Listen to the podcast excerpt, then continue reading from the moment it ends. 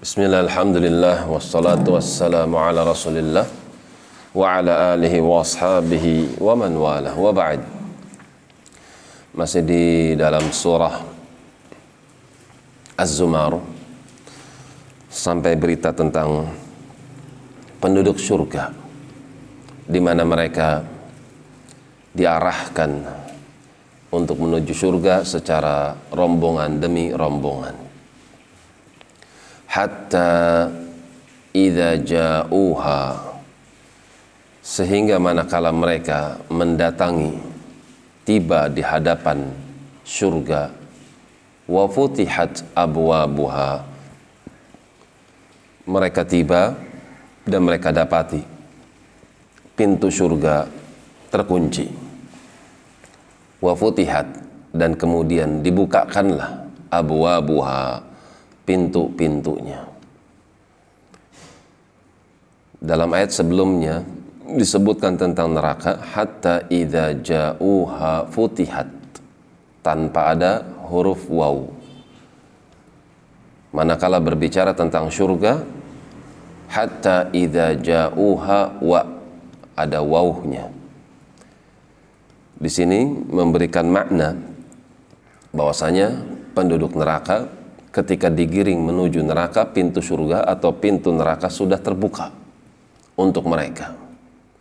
Akan tapi bagi penduduk surga manakala mereka sudah di depan surga maka mereka dapati pintu surga tertutup.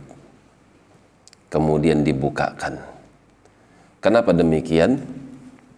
Di sinilah kemuliaan yang Allah berikan kepada Muhammad sallallahu alaihi wasallam penduduk surga tidak bisa masuk ke dalam surga sampai Nabi Shallallahu Alaihi Wasallam yang membukakan pintu tersebut. Ketika Nabi membukakan pintu tersebut, maka barulah mereka bisa masuk ke dalam surga. Itulah syafaat Nabi Shallallahu Alaihi Wasallam. Wa qala lahum khazanatuha. Maka para penjaga-penjaga surga mereka berucap kepada calon-calon penghuni. Salamun alaikum tibtum. Keselamatan untuk kalian disambut dengan kebaikan. Tibtum Kebaikan, kenikmatan untuk kalian. Fadukhuluha khalidin. Masuklah kalian ke dalam surga Dan kekalah kalian di dalamnya. Maka penduduk surga Ketika mereka masuk ke dalam surga ucapan yang pertama kali mereka ucapkan adalah Alhamdulillah. Wa qalu alhamdulillahilladzi sadaqana wa'dahu. Mereka berucap Alhamdulillah. Segala puji miliknya Allah yang telah benar terhadap janjinya. Wa awrathana al-ardha natabawwa'u minal jannah.